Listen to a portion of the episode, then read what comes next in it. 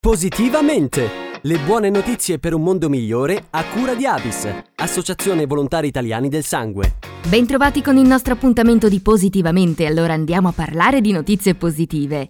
Ha preso il via la seconda edizione del progetto Il filo d'Arianna, Ideato dall'equipe di psicologi e oncologi dell'Istituto Nazionale dei Tumori di Milano, si rivolge alle pazienti con il tumore al seno, con l'obiettivo di aiutarle a trovare l'equilibrio necessario per condurre una vita normale. Abbiamo raggiunto Claudia Borreani, psicologo clinico dell'Istituto dei Tumori di Milano e responsabile del progetto. Il progetto Sfilo d'Arianna si rivolge a una particolare popolazione di persone che hanno una malattia oncologica, che sono le persone cosiddette in fase metastatica, ma in qualche modo sono dentro a un percorso di cura. La cura della malattia metastatica ha fatto degli enormi progressi in questi ultimi dieci anni. Le terapie hanno un effetto importante sulla sopravvivenza, hanno un effetto importante sulla qualità di vita delle donne, quindi si è arrivati a definire una buona parte di queste pazienti, pazienti che hanno una malattia cronica, che significa che loro devono continuare a curarsi, ma che la loro vita e la loro progettualità può rimanere all'interno di standard che noi vogliamo che siano standard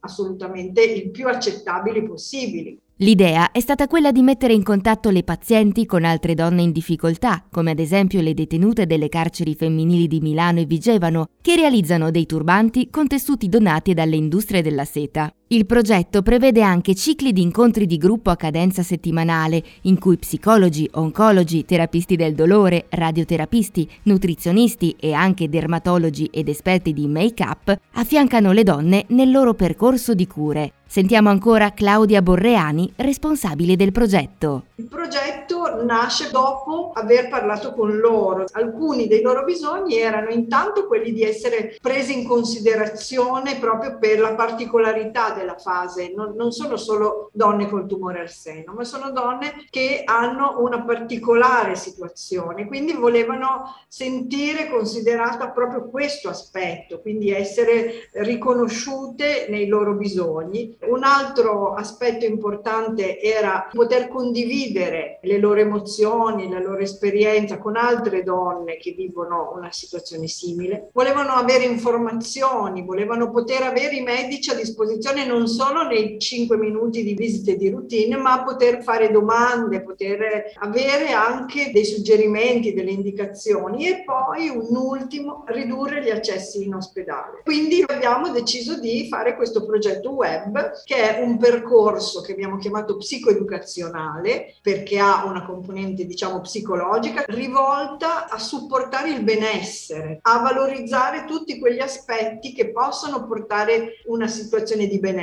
E ci sono tanti momenti informativi in cui le donne incontrano i loro medici che le seguono, quindi questo viene offerto a un gruppo di massimo 10 donne per volta, quindi sono piccoli gruppi e vengono accompagnati in questo percorso che dura circa 10 incontri, un modo di parlare di malattia metastatica senza paura, affrontandone tutti gli aspetti, cercando di usare al meglio le risorse che le donne hanno, sia sul piano fisico che su quello psicologico. E con il suo contributo si conclude anche il nostro appuntamento di Positivamente. Da Carlotta, grazie per l'ascolto e alla prossima. Positivamente! Le buone notizie per un mondo migliore a cura di Avis, Associazione Volontari Italiani del Sangue. Rosso e giallo sono presenti nella vita di tutti i giorni. Sono i colori della passione, dell'amore, della felicità, ma anche del sangue e del plasma, insostituibili per la cura di numerose malattie. Forse non lo sai, ma è possibile alternare la loro donazione e accrescere così il tuo gesto di generosità. Vivi la vita a colori e dona in doppio Scopri come su avis.it. Be red, be yellow, be avis.